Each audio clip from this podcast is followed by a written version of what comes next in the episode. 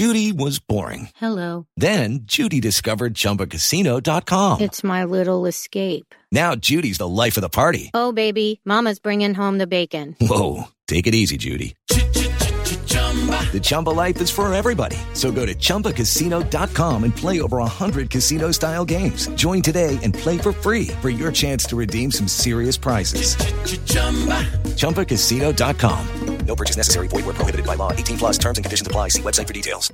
Judy was boring. Hello. Then Judy discovered ChumbaCasino.com. It's my little escape. Now Judy's the life of the party. Oh, baby, Mama's bringing home the bacon. Whoa, take it easy, Judy.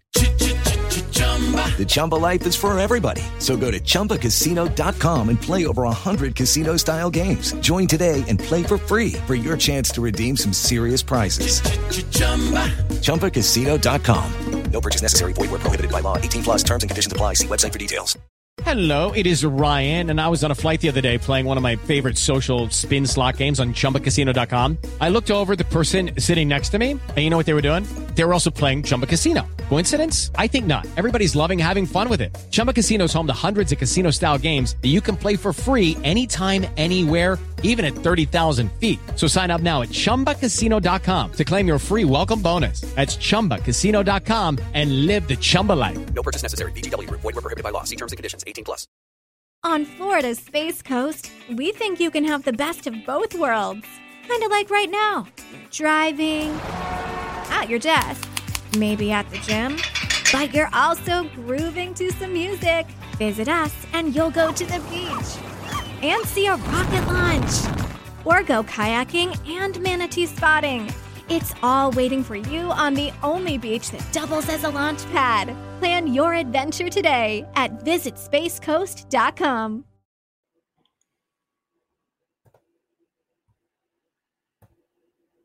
Hey there, welcome to Cricket Unfiltered.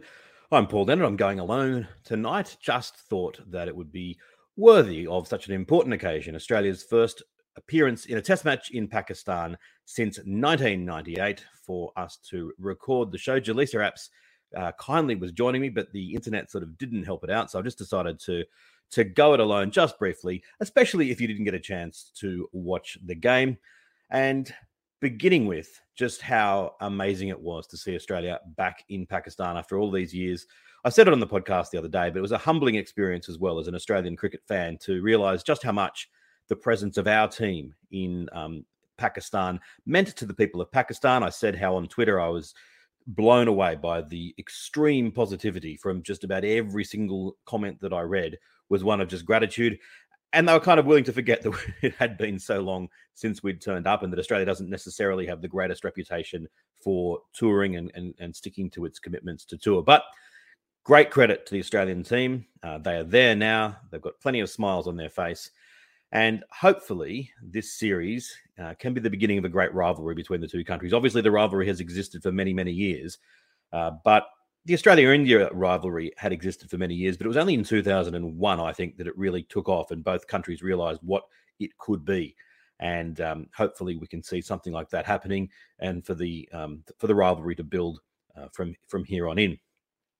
I also um, just just pausing to to mention uh, the very sad death of Rodney Marsh. I think we'll probably do a much more detailed tribute to him in our next full show. Um, but just very sad to hear that he died today. He suffered a, a, major heart attack a couple of days ago. And like everyone, I'd been hoping that he was going to pull through. Um, but his first test match, his last test match, is the first test match that I remember, along with Greg Chappell and uh, Dennis Lillee. And I'll talk about it in the next um, the next full show. But I think that it's a long time ago now, but people forget, um, and most of us weren't around. But cricket in the 1960s was deadly dull. And from the 70s onwards, it lifted up, and Rod Marsh was at the vanguard of that.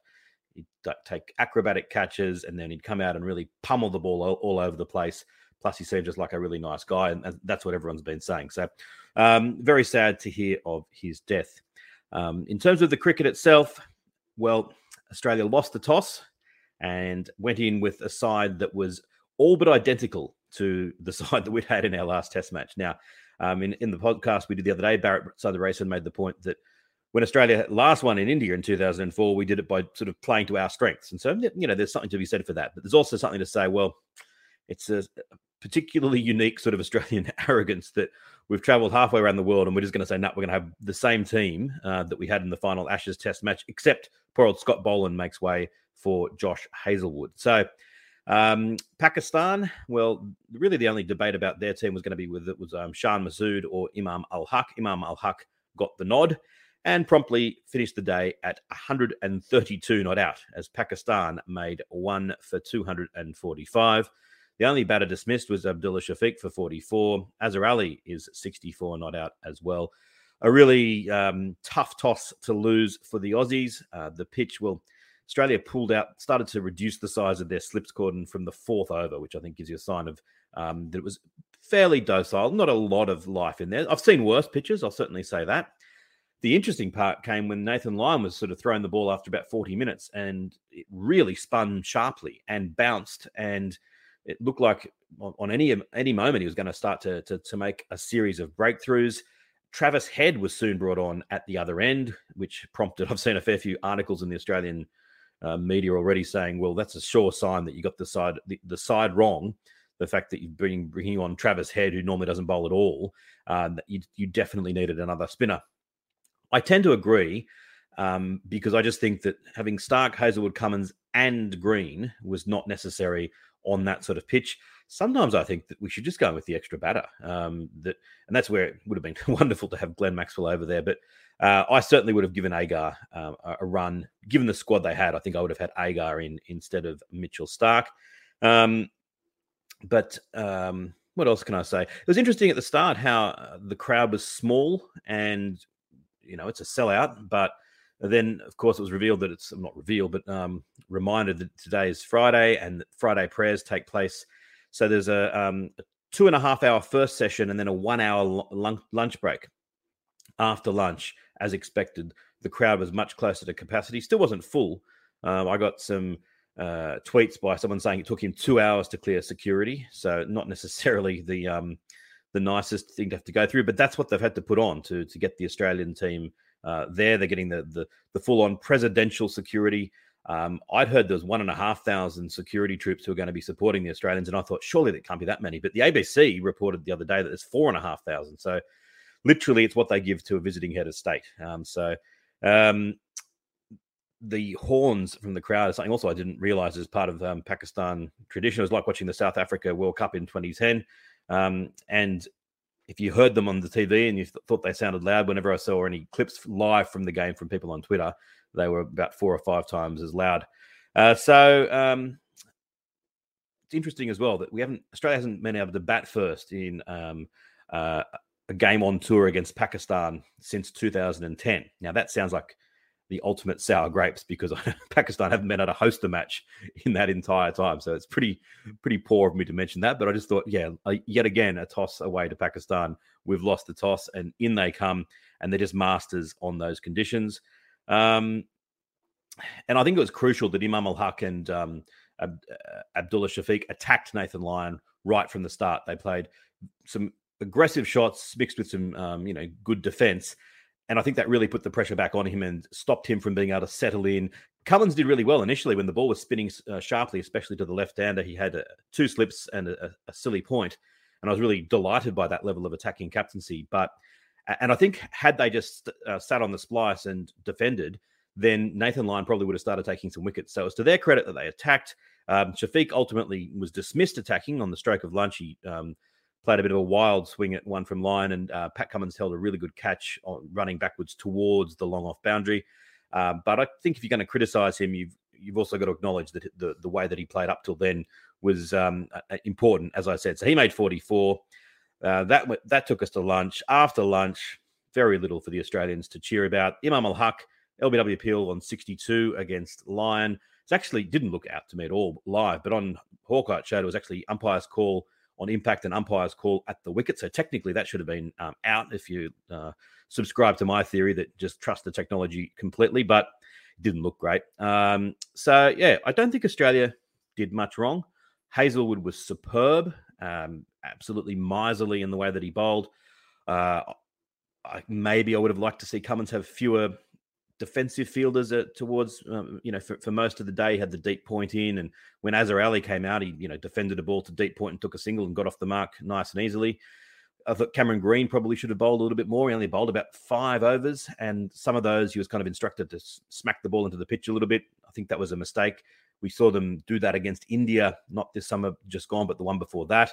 And I think he's a much more effective bowler when he bowls traditionally. But I can't be too critical of the Australians. Um, I think they put their usual massive effort in. They're diving for balls here and there. They seem to have smiles on their faces all the way through. It was just a tough day on a pitch that was um, favouring the batters, and the batters, um, you know, played superbly. Fantastic performance from Imam-ul-Haq to get his first um, first ever Test century, finishing the day, as I said, 132 not out. Um, we even had uh, Steve Smith bowling as well as Labuschagne. So we finished up with eight bowlers altogether. Labuschagne actually looked quite handy um, when he bowled, but certainly uh, Josh Hazlewood was the best. So, yep, one for 245 at the end of a, a historic day. Hopefully, we're going to see um, days beyond this where it's uh, less attritional cricket and more exciting. That can often happen in the subcontinent where the match goes along quite sleepily for two and a half, three days and then really accelerates. And that's the hope for Australia that if uh, whatever total Pakistan get, if Australia can match it, maybe put a bit of pressure on in the third innings, then you never know. Stranger things have happened. So that's the end of the first day's summary. Um, I hope you enjoyed the cricket if you got a chance to watch it. And um, keep on listening to Cricket Unfiltered. I'm Paul Dennett. I'll speak to you soon.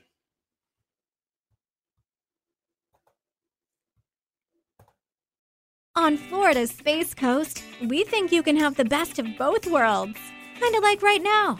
Driving, at your desk, maybe at the gym, but you're also grooving to some music. Visit us and you'll go to the beach and see a rocket launch, or go kayaking and manatee spotting. It's all waiting for you on the only beach that doubles as a launch pad. Plan your adventure today at visitspacecoast.com. Sports Social Podcast Network. Mom deserves the best, and there's no better place to shop for Mother's Day than Whole Foods Market. They're your destination for unbeatable savings, from premium gifts to show-stopping flowers and irresistible desserts. Start by saving 33% with Prime on all body care and candles. Then get a 15-stem bunch of tulips for just $9.99 each with Prime. Round out Mom's menu with festive rosé, irresistible berry chantilly cake, and more special treats. Come celebrate Mother's Day at Whole Foods Market.